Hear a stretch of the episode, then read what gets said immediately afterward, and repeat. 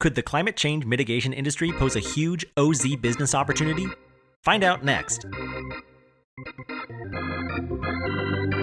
Welcome to another exciting episode of the Opportunity Zones podcast, the weekly show where we interview Opportunity Zones professionals and experts from fund managers to tax advisors, from real estate developers to venture capitalists. If it impacts Opportunity Zones or the Opportunity Funds industry, we cover it here on the Opportunity Zones podcast. Welcome to the Opportunity Zones podcast. I'm your host, Jimmy Atkinson, and today I'm joined at my office here in Fort Worth by the founder of Red Carbon, Jack Sullivan. Jack, welcome to the podcast. Jimmy, it's great to be here. Good morning. Good morning to you too, Jack. Well, Jack, you and I met at the Coasis Coalition Opportunity Zone Super Conference in Dallas earlier this year, and you're local to me here in the DFW area. So we've met a few times at some of the smaller OZ gatherings here in the Metroplex since then, and always good to talk more about OZs with someone in my own backyard. Uh, it's great to have a little bit of an ecosystem here in Dallas, and uh, it's been a pleasure meeting you the few times we've gotten together. Yeah, absolutely. So let's dive right in here. Let's talk about climate change and the carbon economy. Tell us a little bit about Red Carbon to get us started. It's a carbon economy business, uh, but but why? Why why are you founding a carbon economy business, and, and why now?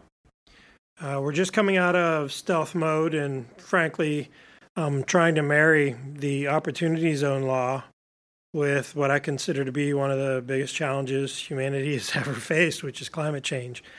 Um, the timing is important. Uh, the science is beginning to show a compelling reason that we need to address this issue sooner rather than later. And uh, the long term perspective of the problem seemed to marry well with the long term perspective of the Opportunity Zone law. And uh, I put the two together, and out came Red Carbon. So tell us a little bit about, I don't know, for those listening who may not know a lot about climate science, can you give us some facts and figures, just the very basic overview of, of what's happening with our climate? Sure. Um, when I, you and I are about the same age, um, maybe a little older. But we grew up hearing about climate change, and uh, we always thought, oh, it's that thing off in the distance for the next couple generations to worry about. Just in the last five years, I think it's become a little more obvious with the science getting a little bit better uh, and continuing to get better as we, we, we pass time. It's making it clearer that this is going to be certainly the next generation's problem and possibly our generation's problem. Um, certainly, we're experiencing some of the changes now, and they're becoming noticeable, and those are going to continue to get worse. Um, the best science tells us that carbon we put in the atmosphere today, uh, the max effect, the max heating effect of that carbon isn't going to be seen for 10 or 15 years. So I'm 52 and uh, I'll probably be dead by the time I'm 92. So let's say I'm, on a good day, I've got 40 years left. There's 15 years of heating still to come from the carbon we're putting in the air today. And the highest levels of carbon ever seen in the atmosphere on this planet over the last three billion years, or as long as humanity's been around, is the last 15 years. So I'm not going to see a cooler planet during my lifetime than I saw when I was a kid, and certainly than I see today. So I'm looking at warming uh, my retirement years are pretty much gone. Uh, if I want to be thoughtful and try and leave the planet in a better place for my nieces and nephews, I don't have any children directly, but I worry about their future. And this seems like the thoughtful approach to live the rest of my life is trying to help deal with this problem. Uh, so, Jack, the title of today's podcast episode is How Opportunity Zones Can Help Solve the climate crisis. So I, we're going to dive into that in a minute here. But first, I want to ask you, how did you get turned on to the whole carbon economy business in the first place? When and when did you first start getting really concerned about climate change? About uh, three or four years ago, I think it was December 2016. I saw an article just in the mainstream press that talked about the pace of melt in Greenland and growing up in the 80s and hearing about climate change in the background and realizing it's just, you know, a topic that's out there in the world and uh, part of your life, Uh, but in the background, when you see an article like that, that kind of jolts you into realizing, hey, this might be something worth paying attention to, I decided to do my own research and dive into the, the issue. So over the course of six months, I had the luxury of being in a position where I could spend hours a day on this topic. And I did, and really dove into understanding the science. And there have been some books released since that talk about the dire nature of some of the science. And um, what I saw, frankly, scared me. And you realize that the pace of change today is faster than the pace of change, temperature change, going back 65 million years since the extinction of the dinosaurs, and that scared that scared me. You realize that today the carbon dioxide in the atmosphere is higher than it's been in three million years, ten times longer than humanity has even been humanity. That scares me. Um, I believe the science and the correlation between carbon dioxide in the air and temperature and you see that we've already raised the temperature one degree C and that more is built into the system already because of the lag time and just the way the science works. And again, you start to realize I, as a 52 year old, am never going to live another year while I'm alive when the, the trajectory of the warming of the planet is up. That starts to scare you. So that's what turned me on to the science. Uh, what scared me and what nudged me into getting involved in this world was realizing that we're now at a level where Earth system feedbacks, which are self reinforcing, are nearing a threshold where they're going to kick in on their own. And once they do, we can't stop it. And the scale of those problems are large enough that they dwarf the impact that humanity's footprint has. Uh, exponentially so. Uh, just the permafrost, one example and I'll be brief. Just the permafrost in the Arctic has more carbon embedded underneath it and within it than all the carbon humanity has put into the atmosphere in the history of humanity exponentially. So call it 2x or 3x or 5x i mean there's a ton of carbon up there. And right now that permafrost is melting. Um, water freezes at 32 degrees Uh, it's liquid at 33 and it's ice at 31. It isn't gradual, it's abrupt. And their system processes are starting to change. And that's what drew my attention to this issue and realizing that the actual measurements of the Arctic melt exceed any of the models that we have that are out there and exceed them in a big way that means the mainstream perspective perspective of what's coming and how quickly it's coming is probably wrong, and any of the surprises are probably going to be on the sooner side rather than the later side. That's why I decided to act. No, I think that's great. This is, uh, you know, if the theory holds true, this could be a serious problem for for the planet and for for humankind. So, listeners out there, if you haven't noticed yet, this episode is going to be a little bit different than than a lot of our previous episodes. But we're gonna we're gonna tie in how opportunity zones can help address this problem going forward here. Okay, Jack. So tell us a little bit more about your business, Red Carbon. What is it intending to do? What's its value proposition essentially? We're very narrowly focused on identifying what we see as the problem.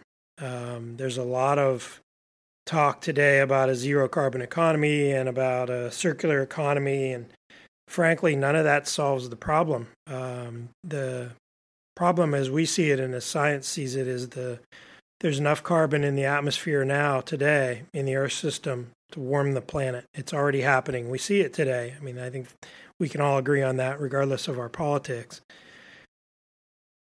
As such, even if we take carbon out of the out of our economy and it takes us 20 or 30 years to do that we still have a problem of a warming planet. And if we allow that to go on for too long we start to run into some pretty big issues associated with the planet's self-reinforcing feedbacks kicking in that then get beyond our control and then we have a real problem. So we have a little window of time to to try and address this and give us a little more wiggle room so that we can buy time within our economy to zero out our economy, but these next couple of decades are going to be crucial to actually mitigating our long term risk. So what we're doing, um, we're there, there's there's carbon reducing technologies emerging out there, but a lot of them are small startups and institutions, educational facilities, and universities that are coming up with ideas. And the business side of that is lacking. So we're bringing strategy and a clear vision of what the problem is and how to resolve it and how to scale it, processes, relationships with businesses to get it out quickly and to scale it quickly. And we think marrying that with some of the technology that's out there that we can either license or partner with or acquire, bring capital to the problem, scale it, that's where we can add value. Good. Now, I, some people listening, their politics may not align with uh, with what you're doing, or or they they may not totally buy into um, the argument that climate change is happening, or that maybe it is happening, but it's not that big of a problem. Uh, is is that a is that a concern for you? Uh, whether or not climate change ends up being a problem or not, or or maybe you could talk to us a little bit about just the economics of of the carbon economy. I read business magazines. I'm a business guy, uh, and I look at the opportunity zone law as a business opportunity.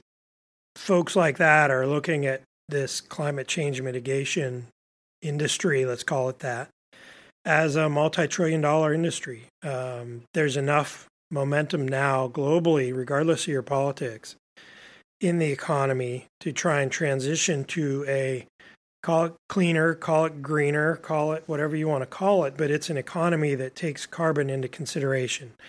And that economy, if it is indeed going to be a multi trillion dollar industry, will certainly have room for me and a couple of folks like me to try and resolve uh, call it a more altruistic vision or try and address a problem that we see that may maybe you don't see uh, or others don't see. As long as there's a large business opportunity there which it appears there is then there should be an opportunity for somebody to take advantage of that.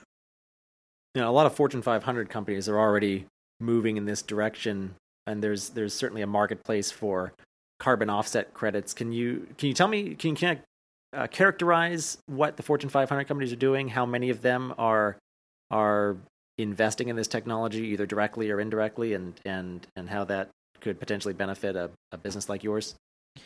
There was a a big shift uh, that was largely unnoticed just a couple months ago. The Business Roundtable uh, shifted their primary vision and mission statement to include sustainability, and it is now uh, as important, or certainly within their mission statement, as the bottom line. Um, Fortune 500s are starting to take notice of the fact that their clients, institutional investors, who are also getting pressure from their investors, they all want to see some social conscience to how their dollars are being spent.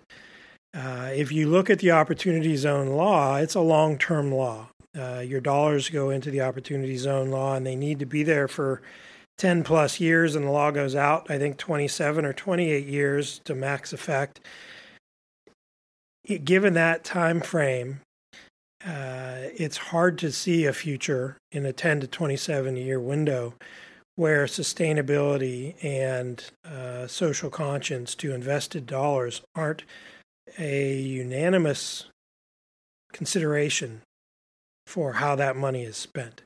Given that, I think the Opportunity Zone law marries perfectly with long term patient capital that's looking to be deployed impactfully, thoughtfully, in a way that can both earn a maximum return for investors, but also be deployed thoughtfully. Yeah, so Jack, I want to talk more about opportunity zones and why it's a perfect fit with uh, carbon economy business. But getting back to the Fortune 500, how, how many Fortune 500 companies are currently investing in this technology or either directly or indirectly or, or, or playing in this space? Maybe you can characterize it for us a little bit more too. Certainly. And just following up on that last answer, which got a little windy, sorry.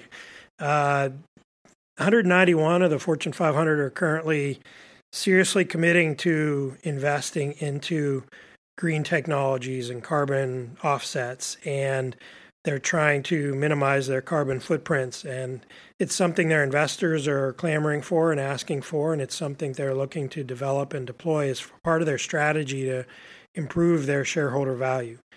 Um, 191 of the Fortune 500 today. I expect that to be 500 of the Fortune 500 within the 10 to 27 year window we're looking at within an opportunity zone horizon. So the the shifts are happening. They're happening relatively quickly. Um, I think the institutional investors and the mainstream investment community are kind of forcing the discussion. And now, in order to differentiate yourself as a large institution that runs a business, you need to have a sustainability component. And certainly, uh, addressing climate change is a portion of that. So, Jack, I want to dive in a little bit more on exactly what red carbon is intending to do. If if I understand correctly from our previous conversations, you're going to be involved with carbon sequestration technology. Can you tell us I guess two things for our listeners here. One, what is carbon sequestration exactly? How does it work? And two, how can you monetize it? Uh, the boilerplate answer for what we do at Red Carbon is we synthesize carbon reducing technologies together with a common strategy to achieve rapid scale so we can get ahead of this climate change problem. That's the boilerplate answer. The business model uh, is emerging, but it it's clear within the carbon reducing world that there are two strategies to deploy from a business standpoint. One is to use the carbon into a product that you can then sell somehow to the world that's valuable. And the other one is to sequester the carbon, which is to effectively take it out of the Earth system so that it reduces the overall carbon in the atmosphere or in the ocean or in the world to help address the climate change issue if you believe that that's part of the problem. So I happen to believe that, and the science supports that. And uh, I think what we're going to be. But, but even, sorry to interrupt you, but even if you don't believe that, there's still a market for sequestering the carbon right? I mean you can there, there's a whole carbon offset credit market that's that's developing. I'd like to hear a little bit more about that. Sorry to interrupt. I'll let you get back to your thought. Yeah absolutely. What we're being able to do with our, our strategy and vision is to tap into the trough twice. Uh, we want to both use carbon we'll take it out of the air or out of the ocean by partnering up with technology companies that can do that at scale and we'll take it and use it into a product that is deployable and valuable to industry, but at the same time sequester it so that it's out of the Earth system. So, uh, and we'll get paid for that. So we're going to get paid to use it, and we're going to get paid to sequester it. So we get paid twice. So uh, the business model works pretty well. Yeah, that's really interesting. So regardless of whether or not you believe that climate change is a problem that needs a solution, uh, there's definitely a market for this type of technology. I do want to talk about opportunity zones and how this plays in, but before we do that, I want to kind of back up and get your personal background. Jack, maybe you can tell us, tell our listening audience how you got to where you are today and how did you get into opportunity zones? Sure. Uh, early in my career, I started a few technology companies in primarily New York um, raised some venture capital, launched a few companies as a founder, chief financial officer, and scaled them and exited and found that technology cycles were quick and rapid and I wanted to get into something that was a little slower that was a little less technical and didn't require such an educational learning curve. So I jumped into real estate. A friend of mine from Florida called up and said hey we've got some land down here. We don't know what to do with it. Can you help us out with the business model of how to monetize it, of how to monetize it? So I did. I went to Florida and started buying uh, properties and land in Southwest Florida along the Gulf Coast and turned that into a business and ran that for 15 years. Uh, everything from a real estate broker to an investor to a, a developer. We entitled some properties, commercial uh, scale retail properties, and over the last three or four years, frankly, as I hit my 50th birthday, started looking at what my final chapter to my career would look like and stumbled on the opportunity zone space and realized that it was a ah, generational law and that there had to be an opportunity there. And over the last year, I've been figuring out how to marry this carbon sequestration business model into the opportunity zone law, which seemed to fit perfectly. Yeah, so tell me more about that. How does it fit perfectly? What does any of this have to do with opportunity zones essentially? Why is a carbon economy business a perfect fit or a perfect marriage with this OZ incentive? The one critique I've heard of the opportunity zone law is that the long term perspective of the law isn't necessarily a natural fit to some of the shorter term investment horizons we see from most investors. So you look at an early stage VC model or real estate model, and a lot of times they're less than 10 years, but the optimal window within the opportunity zone law to receive the optimal tax benefit is a time horizon of 10 to 27 years. That lends itself to a longer term perspective for an investment. And it also lends itself to uh, creating a business that solves a problem that's maybe a longer term problem. And that's exactly what climate change is. So they seem to suit themselves to each other. Um, you're not going to solve climate change with impatient capital. The Opportunity Zone law attracts patient capital, and that's the type of capital you need in order to help address the climate change problem and frankly, building a business around solving the climate change problem, like red carbon or carbon sequestration business or any other circular economy business, uh, you need that long term investment capital, and it seemed to fit perfectly with opportunity zones. And so, red carbon, I would imagine it's uh, it may receive some VC funding in the form of some opportunity zone capital, and then is your plan to actually put a carbon sequestration plant in the footprint of an opportunity zone or have your headquarters in opportunity zone? Or maybe you can tell us a little bit more about how how red carbon is going to set up in in the opportunity zones. Certainly. Um, we're just launching now. I've been incubating this for quite a while as as you know because we've been talking about this for a year. Uh, i originally started the opportunity zone space thinking i would do a fund and partner up with a friend out of the northeast uh, pittsburgh area. And um, decided that I really wanted to focus my efforts around this climate change mitigation issue, just from a moral standpoint. So, um, have been incubating this for a while, and as we launch here in the next few weeks, it will be launched with uh, capital to get us started, and we'll immediately be targeting venture capital, early stage seed capital, uh, we've heard of a couple different incubators that are being launched around carbon sequestration businesses.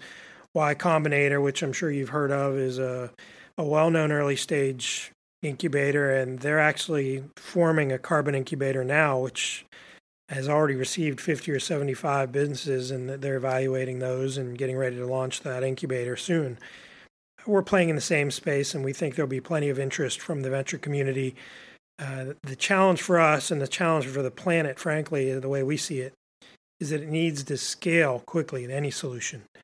Um, so, raising capital and bringing that capital to the table is one of the strategic advantages we think we can add to technology that's already out there and being developed within leading edge universities.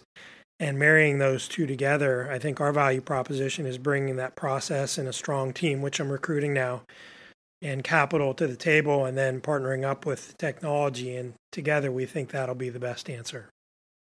R- regarding location, the value of the Opportunity Zone law being a national law is that we can go where the talent pool supports this kind of initiative. So we'll partner with universities across the country. We'll partner with technology companies across the country who have raw technology that would work within our model. One of the things that we've identified in order to scale quickly, we believe a distributed model is going to be more important than a centralized model. So rather than building a large plant uh, to suck carbon out of the air, which will take two or three years to build uh, and scale up, we think building a million small units that we can then sell and deploy rapidly over a couple of months that seems to be the better answer. And there's debate about that within the carbon sequestration world. Uh, certainly the the economics lend itself to that kind of debate. But as far as scaling rapidly, which seems to be one of the priorities for red carbon and for, frankly, humanity. Scaling rapidly is certainly easier done if you deploy small units at scale, uh, widely distributed to millions of uses and users rather than a smaller number of units that are much larger and more complex to build. Gotcha. So I, I want to ask you more about that. What what are these small units exactly? I want to, what, what, what do they look like? And uh, did you say a million of them? That that'd be a lot. You could you could have several of them in every opportunity zone in the country potentially. Is that right? Or, or, or what what are your thoughts there? The scale of the problem is so large, uh, a million's not even enough. It, it'll be billions. So this has to be something that's deployed broadly across humanity. Uh, it'll be international. Uh, so yeah, we, we look to identify tens, dozens, hundreds of locations as we scale. And frankly, the scale of it will be a matter of capital and personnel and just growing it as quickly as we possibly can.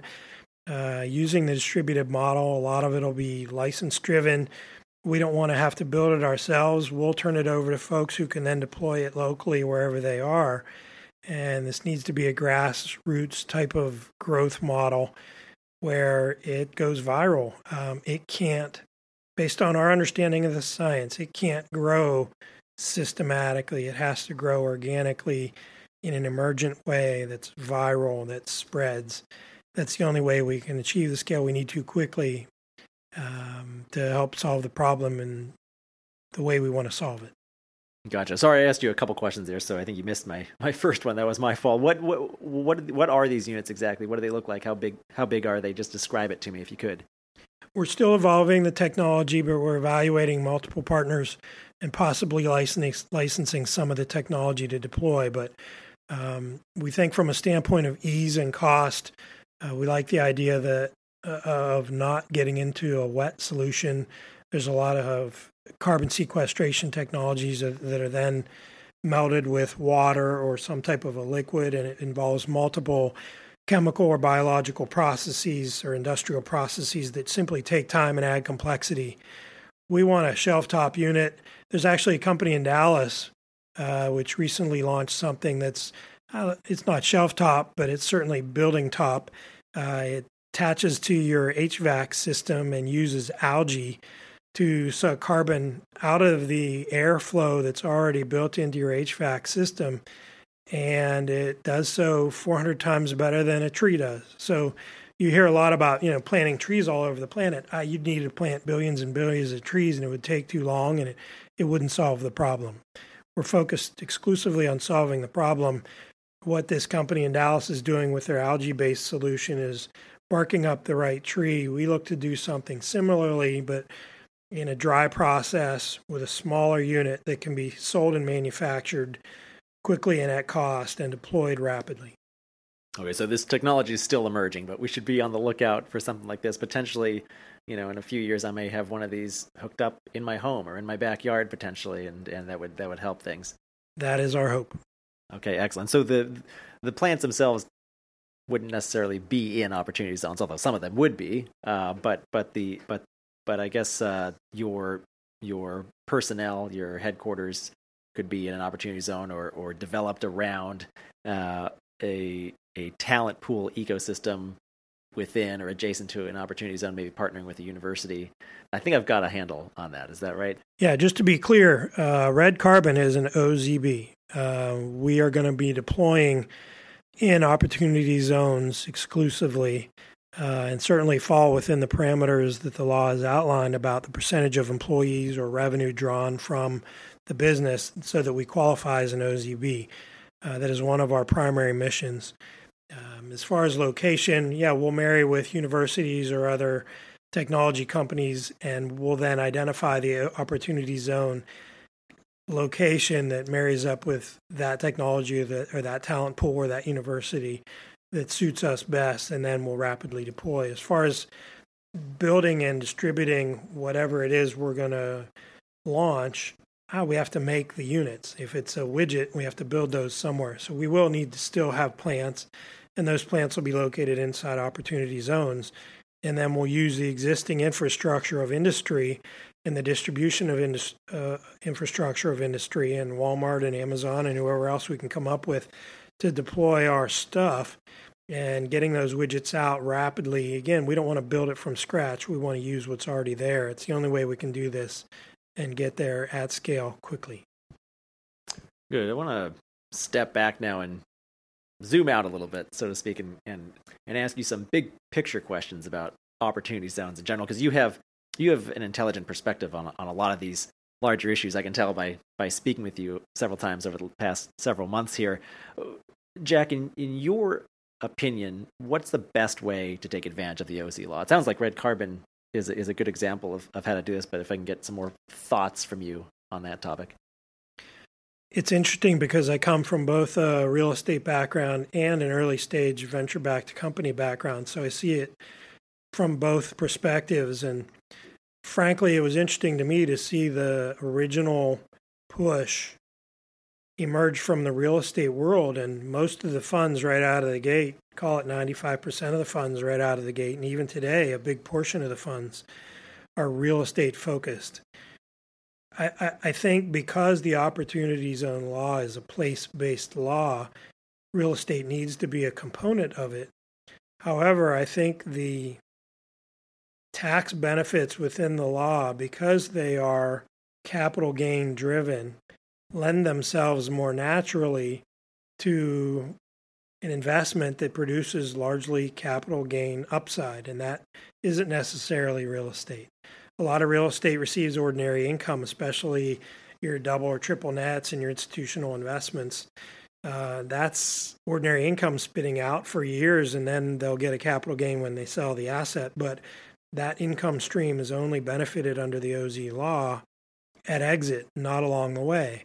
If you invest in an opportunity zone business, however, and then turn around and invest most of the ongoing income you earn from that business back into the business, then the large majority of the upside you get from that investment is in the sale of that business, which is entirely capital gain. So, marrying the two seemed to be the most appropriate answer. So, uh, some kind of a hybrid model that attaches opportunity zone businesses or multiple opportunity zone businesses within a real estate shell seemed to be the perfect answer for what the ideal opportunity zone investment looks like. Um, starting an opportunity zone business, I can do that independently, or I can do that within an incubator or some type of a real estate campus anchored by an incubator, and I think that'll work best within the confines and framework of the law.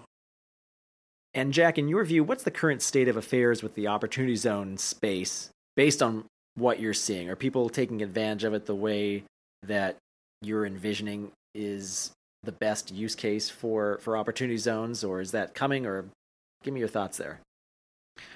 I appreciate the question, and I've enjoyed your podcast and some of the previous guests who've come on to be interviewed by you and their responses to that question.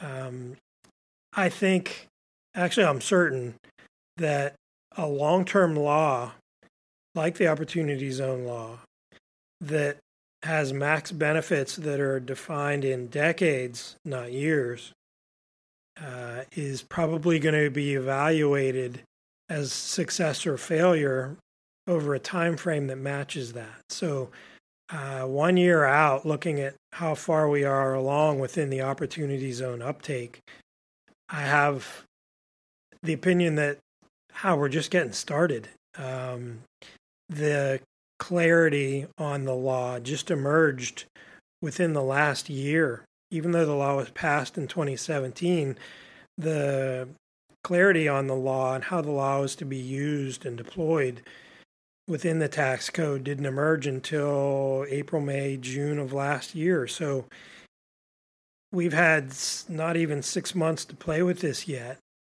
And huge amounts of capital have already come in. More capital will continue coming in. The max benefit of the law is the 10 year uh, carrot. And you still have six or seven years to invest in opportunity zone real estate and businesses through December 31st, 2026 to receive that 10 year upside as long as you hold your asset and your investment that long. So, ah, this is chapter one of a 20 chapter book, and we're just getting started. And frankly, what I see is that there's a tremendous amount of uptake, there's a tremendous amount of dollars, there's a tremendous amount of in, uh, interest. Industry is now being developed, service folks are being deployed, investors are being educated, and it's an ecosystem that's evolving and growing. And I expect that to continue organically over the next few years and then level off. But there will continue to be large amounts of dollars plowing into this program for the next six, seven years, frankly, because the 10 year carrot is too big not to take advantage of when we look back at this 10 or 20 years from now, we're going to say, yeah, that law was impactful and valuable. And it took a while to figure out how to use it and measure progress thoughtfully. That doesn't mean that won't happen. It doesn't mean that the law isn't going to benefit a lot of people. Yeah, like you, I'm also quite optimistic about where this can go. I, th- I like that analogy. We're in chapter one of a 20 page book. Or I, have heard other people refer to this as the as the top of the first inning, also of a of a baseball game. So a very similar analogy. Uh, what are some of the biggest challenges to opportunity zone investing that that you're seeing? I think uh, educational process, and some of your prior guests said the same thing. Investors are still trying to figure out what this is. Um, frankly, support communities and advisors are still trying to figure out what this is as we all figure that out, that'll go a long way to moving the ball down the field a little bit. The biggest structural challenge I see within the opportunity zone law is, frankly, the investment horizons and matching them with capital. You have a requirement for capital to max benefit within the law's framework that that capital be long term in nature the investment horizon needs to be 10 years plus.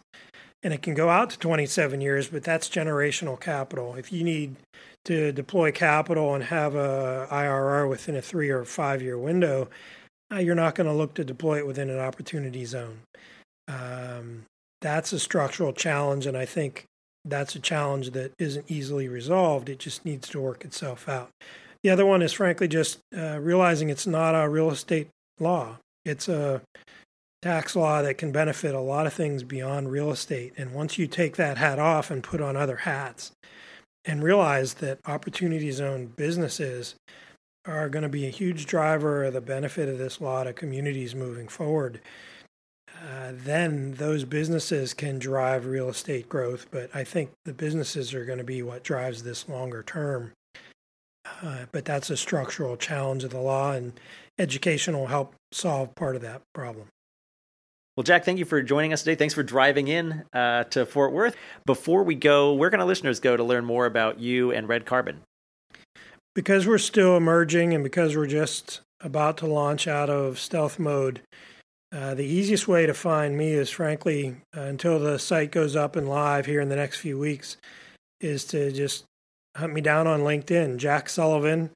My prior businesses have been under the name Emergent Development Group. You can reach me via email at emergentgroup1, the number one, at yahoo.com, um, or check out my LinkedIn page and reach out to me that way.